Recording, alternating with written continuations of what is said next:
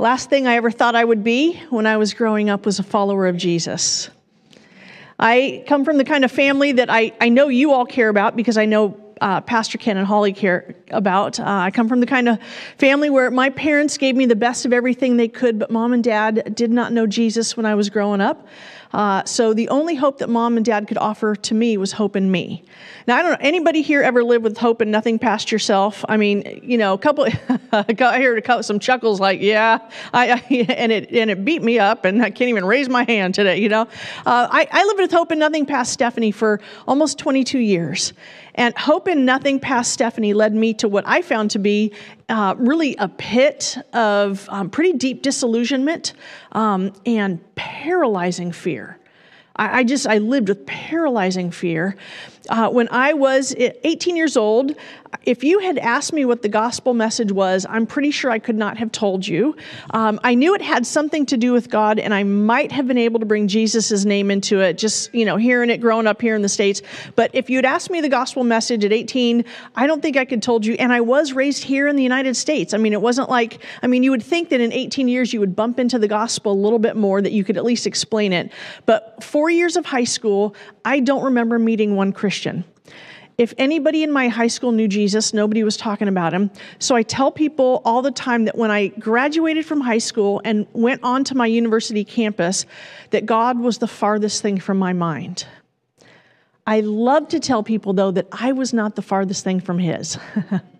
I stepped onto my university campus, and there was a ministry called Chi Alpha on the campus, and the students of Chi Alpha understood something. They knew they were not uh, students who just so happened to be Christians, but they were Christians whom God had called to live their faith out loud during their four years at the university. You know what I'm saying like that? If you work in, in, in the bank, you're not a, a, a banker who just so happens to be a Christian, but you are a Christian whom God has called into that bank to live your life out loud for Jesus, to represent him well. And the students got that.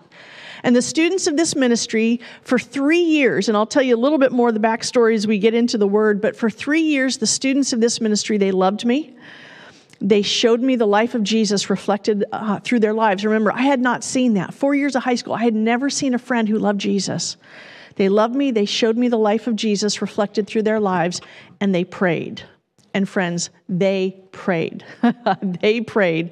They prayed for over three years. Um, I'm a little hard-headed, uh, and so it took them over three years uh, before they started to see the fruit of their prayers and their love and their labor in my life. In fact, I got um, I got hired at my university campus in one of their kind of like a student government position.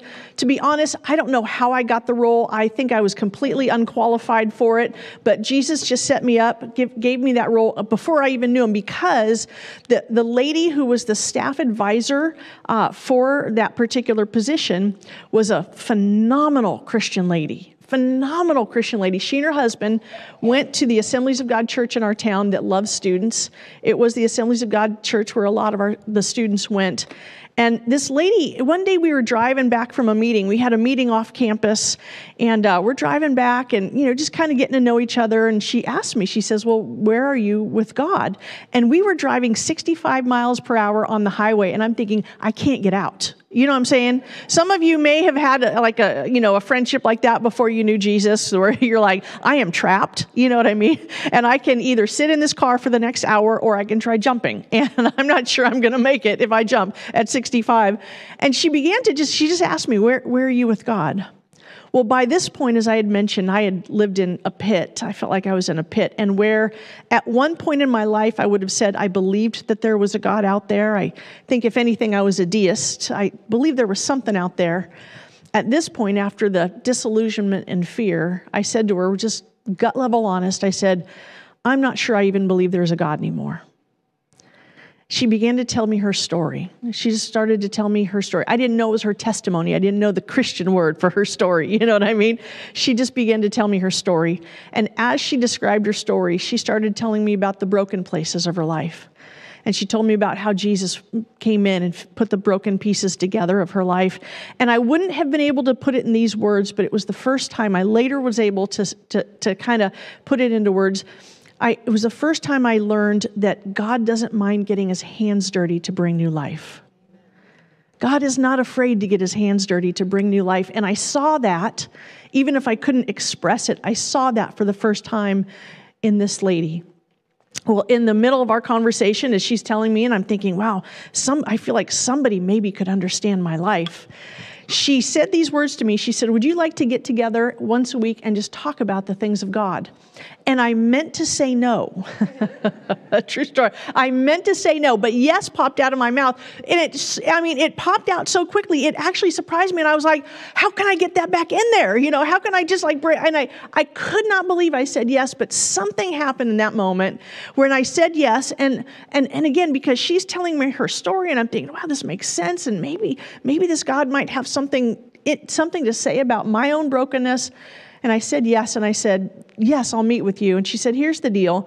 She said, just come with any questions. She pointed me out to the Bible, pointed me to a Bible, and she said, just come with questions. She said, if I know answers, I'll share it with you.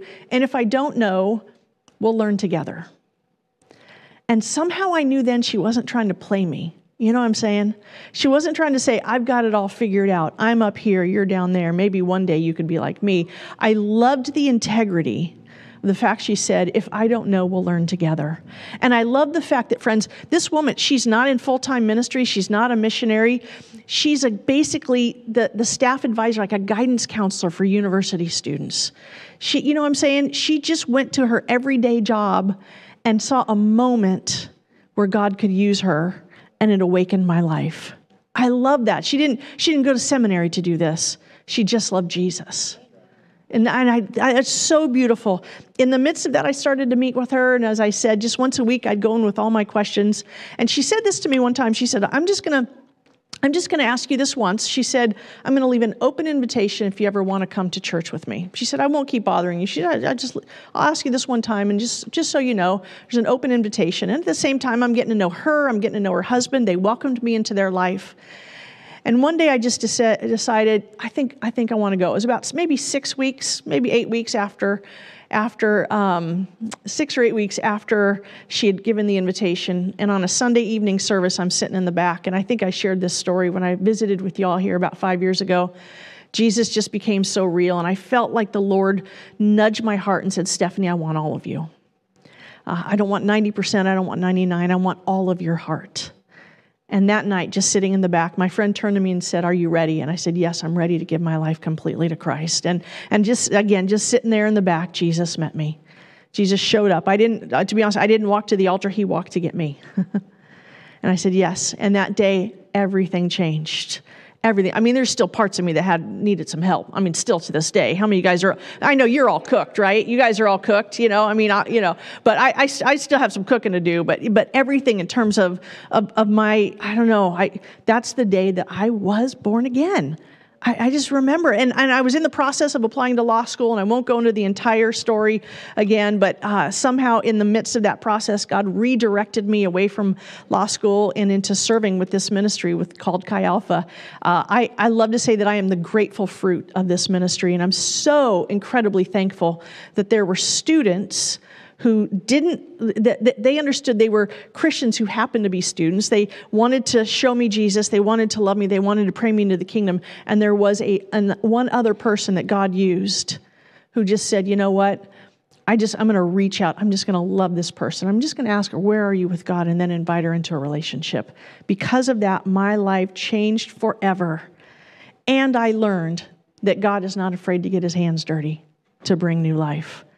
And friends, I've had thirty years now. I'm, I'm, I just recently hit thirty years of working with Chi Alpha. I can't even believe it. I started when I was two. And um, no. thirty years of seeing Jesus get his hands dirty to bring new life into students. And I just want to thank you. As, before we get into the word, I want to thank you, Lighthouse, because you get to be a part of that. You are a part of that. And it's such an honor for me when I walk onto a university campus, when I meet with a student or a young staff, I don't go alone. Lighthouse goes with me.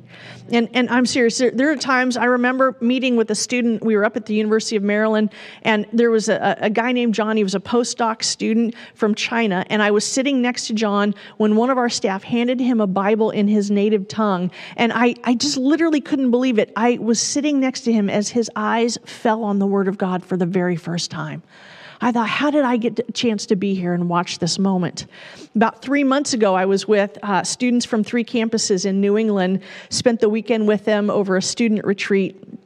I had such a blast because so many of them are from a background that they don't know Jesus at all. In fact, one of the staff reminded me, he said, I know you're going to speak on, on the story about Gabriel and Mary tonight. He said, I just want to remind you, a lot of our students don't know who Mary is. He said, you just got to make sure. And I, I just love that. And I was like, bring it on, man. Are you kidding me? I just, let's, let's dig in and, and, and really just help introduce for the very first time to a lot of these students who don't yet know Jesus. And I think about one young man I'll call Kevin, who had just come to Boston University from a nation where it's not easy to hear the gospel.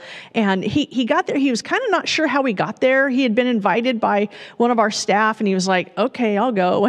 You know, he just showed up to our re- retreat, not knowing that, you know, we're, we're uh, maybe he knew we were a campus ministry, but I don't think he knew really what was going to happen. And I watched him kind of really tentatively come in to, over the course of the weekend, just begin to open his heart, open his life so much more. And, and I, he didn't make a commitment yet to that at the end of the retreat that I know of, but it was so fascinating to watch him begin to open up to the things of faith, I think for the very first time.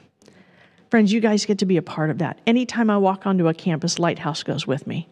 And I want to personally thank you for that because I'm so incredibly, incredibly grateful. There are more stories that I can tell, friends. Heaven will be rich. And I'm telling you what, we will have a reunion. How about that? Let's have a reunion with the students. Every one of these stories of these students, and there are so many, have been knitted into the fabric of God's greater story.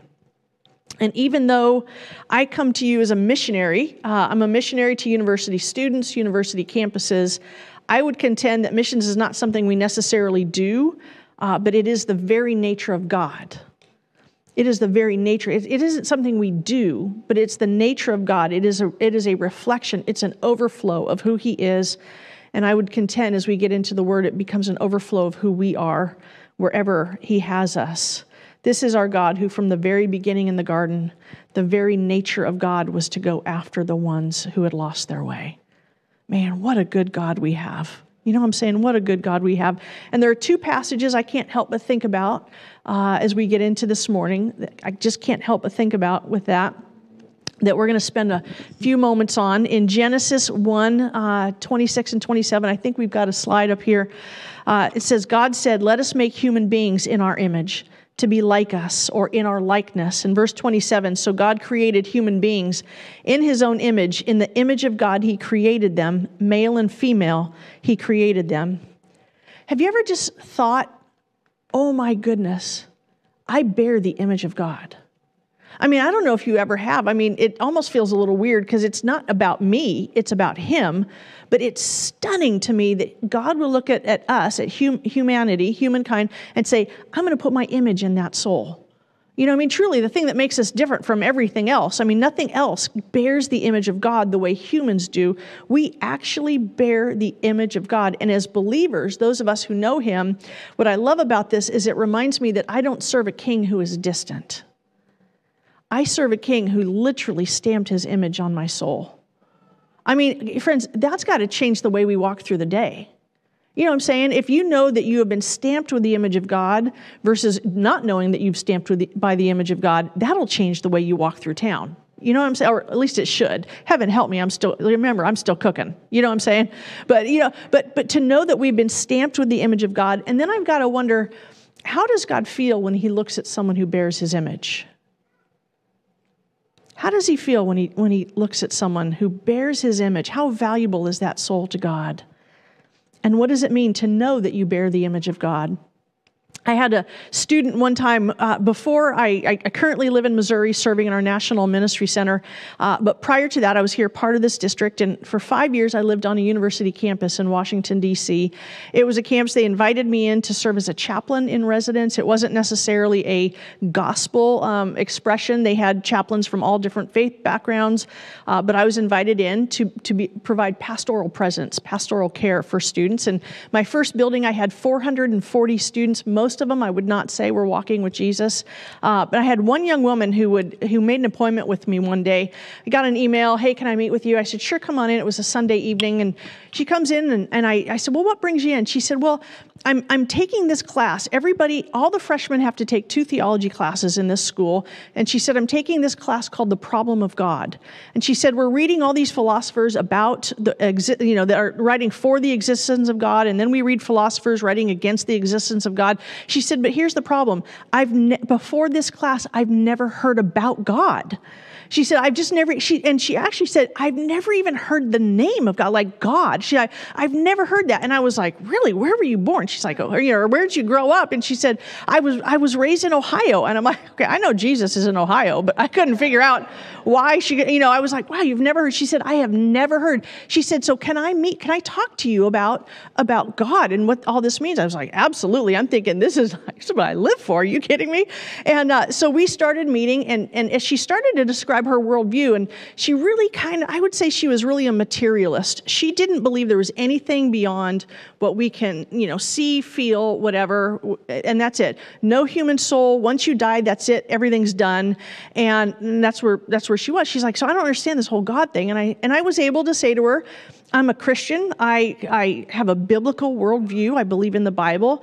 And, and I started to describe to her how I view humanity based on this passage, that we were created in the image of God, that God stamped his image in us. And she was just kind of outside of her realm, but you know, she said, okay, well, we met several times. She kept coming back for more appointments, and she was, she was a little challenging at times. She did not believe that a person was valuable unless they made a contribution to society.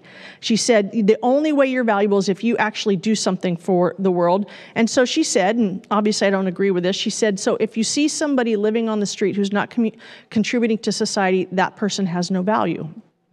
I said, well, I said, I'm a Christian. I have a biblical worldview, and I believe that God stamped his image on that person. I don't know why they're in that situation, but I know that they are valuable to God. He stamped his image on them. Another day she came back and she said these words were a little more shocking to me. And we were talking about, she said, you know, as you get older, she said, once you hit thirty, your body goes into decline. And I was like, well, that's fair. I, you know, no. she, she said, but here's the thing. She said, since there is no soul, there's no eternity, there's no nothing beyond this world, what we can see and feel. She said, and these were her words, she said, at thirty, rather than watching your body go into decline, she said, it probably just makes sense to commit suicide. True, true story. And I, I paused and I, you know, I mean, no one had ever said that to me. And I paused. I said, well, as someone who's a little north of thirty, um, I said, let me tell you why I wouldn't subscribe to that. And I talked about just everything that has, how I've developed as a person. I said, you know, in my twenties, I was a lot more insecure. Once I hit thirty, something into my thirties. And at the time I was, I think forty-three at the time. And I said, I've just, what I have, I, I just am so much more comfortable in my skin. I know what I have to offer. I know who I am a lot more than when I was younger. So I wouldn't go through that. I wouldn't do that. I said, and also I've been, and she stopped me and she's like, I know, stamped, stamped by God.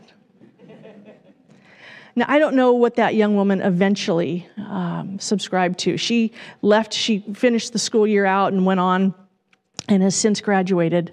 But I do know that she will never be able to have a thought like that again without pausing and saying, wait a second, I've been stamped. I've been stamped with the image of God. I bear the image of God. What does it mean for us to know that we bear the image of God? And what does it mean for us to know that we bear the image of a missionary God? A God who from the very beginning went looking for, and as I said, seeking the ones who had lost their way. And what might it mean for our communities if we carried that message? I'd like to introduce a, another passage here that I think goes along with this, and then we're going to get a little bit more practical, um, not, not more practical, but you know what I'm saying, we're going to get into a couple things there that I think will be very practical. That's the Old Testament passage, that I and I think there's a corresponding New Testament passage that follows along with us, and it's in this, in Ephesians two ten, the Apostle Paul wrote these words. He said, for we are his workmanship, created in Christ Jesus. Now, we talked about being created in the image of God in the Old Testament, now the New Testament, talking about how we are God's workmanship created in Christ Jesus. We are his workmanship, could be translated, we are his work of art. Another way that it's translated is we are his masterpiece. Uh, the word that's written there in the Greek, I'm, I'm, I, I am Greek. I eat Greek. I don't speak Greek, um, but I'm a, I have a computer who does. And so uh, it, it's the word. It's a word that looks in a lot like poem. In other words, we are God's poem that He has written to the world. We, we God has penned His story through our lives. We are His masterpiece. We are His poem. We are His work of art that He writes, that He has created to tell the story of His love. But it says this: we are His workmanship, created in Christ Jesus for good works, which God prepared beforehand that we should walk in. In other words, we were created in the image of God. We were created as God's masterpiece. Why? For good works. Are the good works what save us? No. Paul said right before that, he's like, it's, it's by grace, it's by faith, it's not by works that you've been saved. However, you have been saved, and now I've made you for good works. What are those good, good works? I would like to submit something to you that we regularly submit to our students, that we regularly try to speak to our students about what it means to do these good works. These are something that our ministry holds dear. I, I would say they're not, they're not anything revelatory in the sense that um, it's not like, whoa, I never thought about that before. But I, I say, I would, I would quote my pastor from D C, Mark Batterson, always used to say, we tend to forget what we should remember and we remember what we should forget. Anybody done that before? Hello. Some people are like, oh, I see that hand. I see that. uh, sometimes I, I think we forget what we should remember when it comes to these very simple things. How might God be calling us to be like Him in these areas? We share this with our students. We call them to go, give, pray, and welcome. Go. I think a lot of times people have an image of what university students are like. Um, I don't know. I don't know. M T V wild crazy stuff or whatever. I don't know. Is this M T V still on? I don't even. It's been, it's been, um, you know, there, there's all these shows. And you see these things in the news. Students doing absolutely crazy things. But let me tell you what our students did over the course of March and even now, spring break, and just now as they're ending school.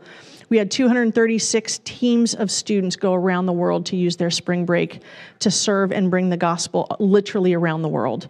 Over the course of March, because spring breaks roll, two hundred thirty-six teams. We've got another seventy-one teams going out right about now. Soon as school ends is usually when it is. I have a list of nations that our students have been to. For, they've been all over the United States on campuses and in and in and like the Dream Center and things like that. But our students, I mean, I, th- literally the list of of, of uh, countries that our students have been going to and are in now start with um, Albania and go to Zanzibar. I'm not even kidding, literally A to Z. Some places where I'm like, wow, I didn't even know we can get in there, you know? I mean, so they are going, and here's the thing, they are going to serve the embedded missionaries. They are going to share the gospel. They are going because um, God is going to use this time to reshape their hearts into the shape of His heart, which I am convinced is in the shape of a globe. You know what I'm saying? The, these students are going to go, they're going to they're going to serve, they're going to share, and then God is going to reshape them as well so that when they come back and they graduate, they're going to be part of our church's giving so that more can go. Hello? You know what I'm saying? I love that. What does going mean for you? Because that's what it means for our students. What does going mean for you? Going for me at times has meant walking down a dusty path in Morocco, taking the gospel to a family that was outside of some village. We met them. They invited us into their home. All four of us on our team, literally, I remember walking down a dusty path, going in and spending time with them. We ended up leaving them a Bible that was half, that was in Arabic and in English. And the one man in their family who spoke English said to the guys on our team, he said, a Bible. He said, we've always wanted to see one of these, but we've never been able to. There have been times when going for me meant walking down that dusty road in Morocco. There are times going for me means walking across my street to talk to my neighbor who doesn't know Jesus yet. Big John, I call him. He's a big old gruff military guy. My goodness, he is completely inappropriate. I'm telling you what. I am telling you what, man, the guy, you know, every time I like, he says something and his wife rolls her eyes and I'm like, John, come on, man. You know, I mean, he just, he's totally inappropriate. But, but going for me means going across the street to see Big John. Going for me sometimes means, well, oftentimes means going to see my family. I, I go to see my family because I love my family, but I've got family members who don't know Jesus. So I know that even when I'm just going to see my family, I'm not just going to see my family. I'm going to see my family. I am going to see my family. How might, how might God be calling us to be like Him as we go? And where is it God asking you to go? So that's go. Number two is give. Again, I don't know what people think about university students and how they spend their money, but at one of our regional conferences in January, we have eight regions around the U S One of our regions in January, the students there took up an offering. There were one thousand fifteen students and staff in that, in that region. They raised ninety-five thousand dollars in one day to feed kids around the world, to send money to kids around the world who are living in poverty. College students. College students gave ninety-five thousand dollars, and just that was just one. And friends, that was just one of the eight areas. That wasn't everybody. That was one of our eight areas. But I specifically asked them, and and they told me they they literally they're part of giving to organizations like Feed One, part of Convoy of Hope, just because we want to be able to just you know give it through our our, our larger movement, just so they could get it into the hands and into the bellies of kids who who need to eat. College students did that, you guys. Here's here's the thing. I love this because I, you know, just like I said, missions is not something we do, it's who God is. Generosity isn't something we do, it's who God is. You know what I'm saying? We don't just give out of generosity because, oh, this is a good idea, this is a good cause. It is who our God is. You know what I'm saying? Actually, the word generous is so fabulous. It's from a Latin word that means of noble birth. And I'm convinced that we are called to be generous because we are of noble birth. We are children of the King. Because our God, because our King is generous, we bear his image, so we are generous too. Our students got that. Our students, they lived, they showed that they knew that they were of noble birth. They were children of the King because they lived in generosity. Oh my goodness, I was so proud of them. I was like, are you kidding me? That, okay, I want to take another offering. I mean, you know, I was like, let's give them something else to give to. And I know they would have kept giving, and I love that. We give because he is a giver. We give because that's who he is. We give because being his, it is in our nature to be generous because that's how he made us to be. Amen? How might God be calling us to be like him as we give? So we go, we give, we pray. I shared with you about the students who prayed for me uh, on my campus. Uh, there was one particular student who kind of started it all. It was the R A of our little hall. I lived in a hall of three hundred fifty people, but our little section was twenty-one, and the R A, or the resident assistant of our section, was a guy named Dennis. Dennis had come in, and he had prayed over every single one of us in our little section before we ever stepped foot on campus. Literally before my first day on campus, someone from Chi Alpha was praying for me by name. Somebody called my name out to Jesus before day one. Oh my goodness. So Dennis went through and he prayed over our hall. He prayed over our beds, our desks. He prayed over our doorways, the whole thing. He prayed, he went, this is back in the day now. I don't know if anyone's a current college student where you, when you're trying to find a roommate, you can do it online now. You can meet each other on Facebook. Back then we used to chisel it out on a stone, you know, and just, you know, this is what I like to do. This is how messy I am. And I remember writing out that thing on this little pink card, this rectangular card, all my information. And you're just like putting everything you can there, hoping that they give you a good roommate. And Dennis Dennis said, told me later, he said he literally laid hands on those cards and asked Jesus who he should put together as roommates. Now, here's what's really cool about that is he put me with a young woman named Sandy. And she, Sandy was a backslidden Christian, and she, honestly, we were kind of party buddies at the time. But I came home one day on a Sunday afternoon in April of my freshman year, and I wanted to tell her about a guy I met. And I said, I have something to tell you. And she said, I have something to tell you too.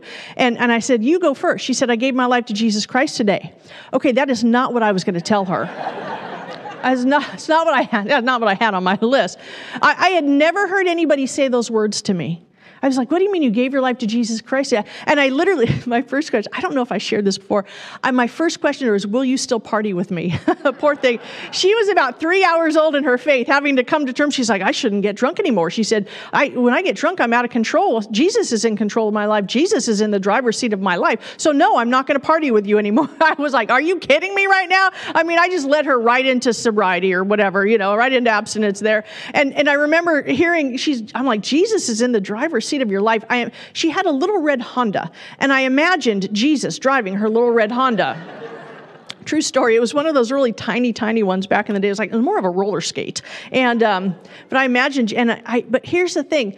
My my roommate, I, I'd come home and there'd be a Bible open on the bed. I'd be like, what's that doing there? You know. But she started going to all the Chi Alpha meetings saying, we need to pray for Stefa. Stefa's my nickname. She said, we got to pray for Stefa. Stefa has to meet Jesus. And then the more and more Chi Alpha people were praying for me, loving me, showing me Jesus. They just did not give up. My neighbors, I have two neighbors on my street. I have a, eleven houses on my street. I live on a little house. I, I met my neighbors when I moved there, Paul and Judy. Paul and Judy, uh, Paul I think is eighty-one now, Judy is seventy-nine. When I met them, they introduced themselves, and Paul said, somehow it had gotten word on the street that I'm from an Assemblies of God background, because I live in Springfield, Missouri, so like half the street is A G. And um, Paul said, here you go to Assemblies of God Church, we go to Second Baptist, will you forgive us? You know, and um, I said, Paul, I think that makes us brother and sister in Christ. And I was, I, a handful of months ago, I was I was leaving, and I saw Paul and Judy standing on the driveway, and they were kind of facing each other. It looked a little bit odd until I realized what they were doing. They were praying over our street. Paul and Judy pray over our street. I bet they pray over our street every day. I'm pretty sure they do, but at that time, because they could get out and it was safe, no ice and stuff, they they come out to the driveway, pray over our street. Oh, man, you guys. How might God be calling us to be like him in praying? We go, we give, we pray, and we welcome. When I lived in Northern Virginia and then in D C, a couple different places I lived in high-rise buildings, I realized at one point in one of my buildings, twenty-five nations were represented in my building.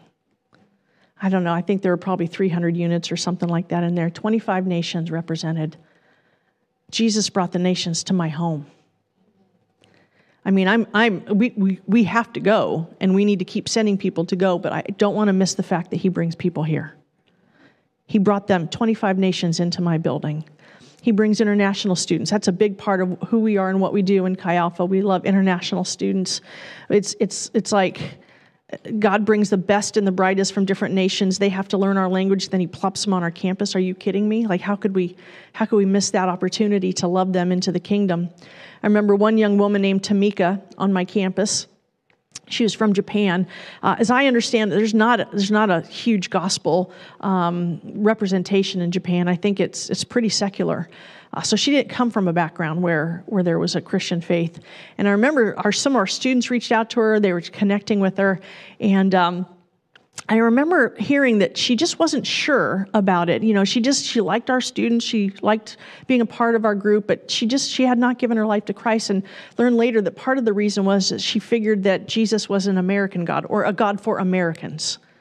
You know what I'm saying? I mean, there's some people think that Jesus is American. I mean, you know, like like he's Lord of the whole earth. You know what I'm saying? Like, but, but that was her thing. She was just like, well, he must just be for Americans. And she believed that until one day when he spoke to her in Japanese. She came back to our students and said, I now know that Jesus is just not an American God. They said, how did you know? He spoke to me in my native language. She was welcomed in. And that gave room for Jesus to be able to speak to her, because she was welcomed into a community of faith. She had some construct, some ability to hear about Jesus, so that when he talked to her, she could recognize it was him. Friends, how might we be about the business of welcoming people so that they could hear the voice of God? Maybe we need to welcome them to our tables, and they hear a little bit about Jesus, and then when he speaks to them, they know, oh, that must be the Jesus they were talking about. I love that. I love that. Welcoming. How might God be calling us to be like him as we welcome both the nations and our neighbors? From the beginning, friends, and we'll wrap up here in a moment, from the beginning of the story in the Garden of Eden, God seeks after his people. Uh, it is his nature. And I will echo something. Uh, Pastor Ken said this. I think it was during the service, although it might have been in the middle, in between. Um, there's a passage, I actually, I shared this passage last time I was with you. I'm not going to repeat, preach the whole message because you're hungry for lunch. But it was a passage that has always meant something to me. And it says in Psalm fourteen two, the Lord looks down from heaven on the entire human race. He looks to see if anyone is truly wise, if anyone seeks God. And I remember reading that passage thinking, it just struck me, if God, if you're looking for someone who will seek you, I want you to find me seeking you. You know, because when you love somebody, you want to do what's going to make them happy. And God sees a lot of people seeking a lot of other things. Hello, when we leave here today, we'll see people seeking all kinds of things that are not God. But if, if it would make God happy that I would seek him, I want God to look down from heaven and say, there's Stephanie, she seeks me. But I do remember there was a time I didn't know how to seek God. Never even crossed my mind. I didn't know how to seek God. I didn't even know. Remember, God was the farthest thing from my mind. And when I think about that, then I think about Isaiah sixty-five. When, when the Lord said to Isaiah, I revealed myself to those who did not ask for me. I was found by those who did not seek me. To a nation that did not call my name, I said, here am I, here am I. The beauty of our God, he does want us to seek him. And, and I'm signing up. I'm saying yes. Anyone want to join me? You know what I'm saying? Anyone joining me? And, and here's what's amazing is that even when we don't know how, he will still seek out after us. You know what I'm saying? So there are people in your life, he's seeking after them. You're like, how in the world am I ever going to be able to talk to this person about Jesus? And he's and God's like, I got you. You know, I, I, I'm already working in their life. All you got to do is do what I ask you to do, you know? And and whatever that, give, go, pray, welcome, whatever that is, you know, invite. Uh, but God's like, I, I, I'm actually I'm actually on the job. You know what I mean? Like, I, I know what I'm doing here. I'm, I'm doing a work of, see, I'm drawing them. I revealed myself to those who did not ask for me. I was found by those who did not seek me. I remember one day, and we'll wrap this up in just, just a moment. I remember one day being at a conference. I, I'm pretty sure it was like a youth conference at a, a local church in our area.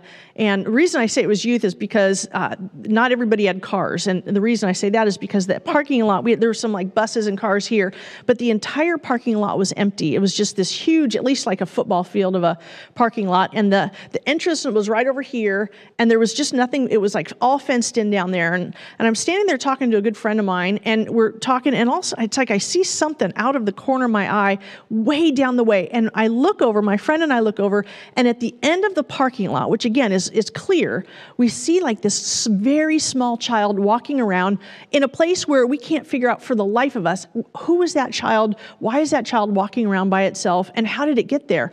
And my friend, we look over there, we look at each other, and in an instant we take off and we run the whole way down the thing. And as we get closer, we realize that there is this like toddler just walking around by herself. We're able to see it's a little girl. And, and I would say she's been between maybe eighteen months and two years. You know, she was mobile, but she was not verbal. Like, she was that young. She could, she could not speak. And, and she's literally just standing there just with this lost look in her eyes. And I'm thinking, how, again, how in the world did she get here? And where is her mother or her father? You know what I mean? Like, how is this happening? And, and so we, my friend and I look, and I, I didn't want to scare her, and so I, I just got down real low like this. I just got down, and I put my arms out, and amazingly, she came to me. I couldn't believe it, because I'm, I'm a stranger. But, you know, she was a little disoriented, and she came into my arms, and I picked her up, and I'm looking around, and I'm like, what in the world?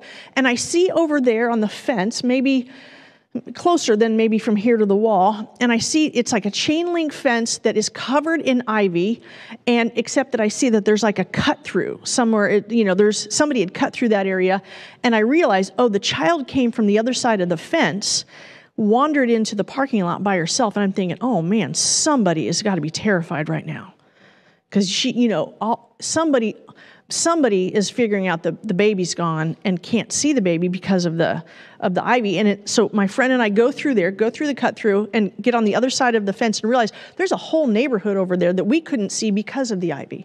As we're walking there, and I'm thinking, you know, how in the world are we going to find? Do you just walk, knock on the door? Hi, you're missing a child? I mean, I didn't know what to do. But as we walk by maybe the first house or so, we hear this screaming of this lady, and we see her. She's running out of her house. My baby, my baby. She's running in terror because her baby's gone. And as we walk up, somewhere pretty quickly, she sees us, and it's obvious what's happening. So I didn't feel like, you know, like, you know, should I really give you this child? It was obvious what was happening. And my friend and I walk up, and I hand the baby over back to her mother. And friends, I will never forget the terror that that mama had. I don't know if you've, I mean, I, I don't have kids. I, I, but I've heard from my friends who have kids, like some, they're mo- they move. Sometimes you're like, where, where, where'd he go? You know what I mean? Like they're, they're slippery. You know what I'm saying? I will never forget the look of terror on her face. I'll never forget the scream, the, the, the yell, my, you know, and I will never forget the joy on her face when that baby got placed back in her arms. I'll never forget the relief. I'll never forget the joy on her face. And I just, you know, walking away, just go, oh my goodness, like how terrifying. But I don't want to forget the joy when that baby came home, when I placed that baby back in home's arms. I think about that a lot when I think about what we get to be a part of with regard to, I don't know, going, giving, praying, welcoming, reflecting the image of Christ, to the image of our good, good God. And I can't help but think about his joy. I, I had I was praying this morning, and this part wasn't in my message actually today, and it, but the Lord reminded me of the passage in Luke fifteen. You know, it, we've got the lost sheep, the lost coin, the lost son. If, if you're familiar with that, if you've taken a lap through the book of Luke, um, that passage there where it's talking about uh, the lost sheep, it says the sheep wandered away. The sheep probably didn't really, to- maybe didn't totally know it was lost. Maybe it was a little disoriented like that girl. That little girl couldn't say, I'm lost. She just knew she wasn't home. And it says there that when the shepherd left the ninety-nine to go get the one, it said he put the sheep on his shoulders joyfully. Go back and read it. I, there's so much joy in this little passage. He joyfully put that sheep back on his shoulders. And then it says he went back and told his friends, rejoice with me, for the one who is lost has been found. And then it says, heaven will rejoice. The shepherd rejoiced, the friends rejoiced, and heaven rejoiced when that one came back home. Oh, man, that is the heart of our God. That is the heart of our God. If you feel like I can never live up to God's expectations, let me send you to Luke fifteen. I don't know what your story is. I don't know what you've done. I don't, I, I don't know what you're, whatever. But when God brought you home, I, I hope you didn't miss the joy. Seriously, I hope you didn't miss the joy. I just read a, uh, a, a little study, and it was talking about what young adults, if they had a question to God, what would it be? And the main question that came up is, is God mad at me? I bet a lot of people live like that.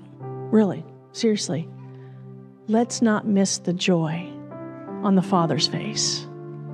And then, friends, let's remember that we are called to be image bearers of our very good God, our God who has joy bringing a stinky old sheep home. You know what I'm saying? That can't smell good. And, and the shepherd had joy. Our Father has joy when people come home. Amen. And we get to be a part of that. If you know Jesus today, you get to be a part of that. If you don't know Jesus today, I don't know everyone in the room. If you don't know Jesus today, you need to know God's not mad at you, but he wants you home. He's ready to bring you home. He wants to kind of pick you up, carry you home with joy. So here's what we're going to do. We're going to pray. I'm going to ask you guys to stand if you're able.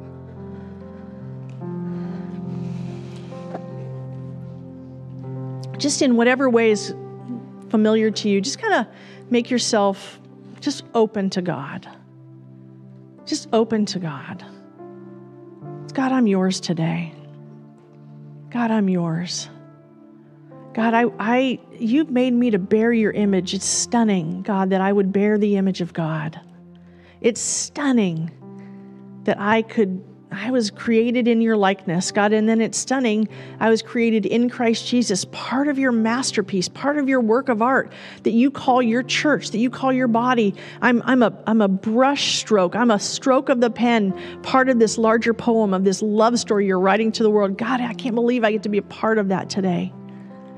God, I pray for my friends here in this room, for every single one. If they live under that thing, wow, God is probably just mad at me all the time. I'm never living up.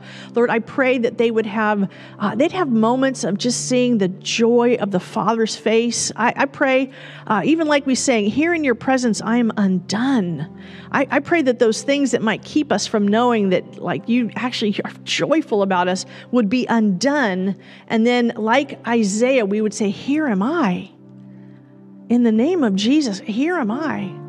God, I want to bear your image to the world. I want to, I want to go give, pray, and welcome in a way just like you. And I pray that for my friends here today. just here in the quietness of, of the presence of God. And God is just, he's just here. Just offer yourself to God. And then ask God, God, what is there something you want me to do? What are the good works you have for me now? Is there, do I need to go across the street, across town? God, is there a way you want me to give? I, I don't want to just do generous. I want to be generous. I want to be like you in being generous. God, is there a way you want me to pray? God, is there some way I can welcome somebody in so that they can see Jesus, so that when you speak to that person, they know who's talking to them? Just in the quietness of, of our moment here in the presence of God, let God whisper those things to you. And then my prayer for us all, I pray this, God, I pray that you would give us the courage to live it out.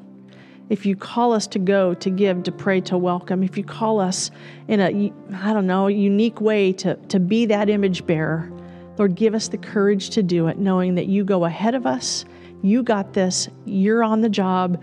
All we got to do is be like you as you call us to yourself. And I pray this today in the very precious and powerful name of King Jesus.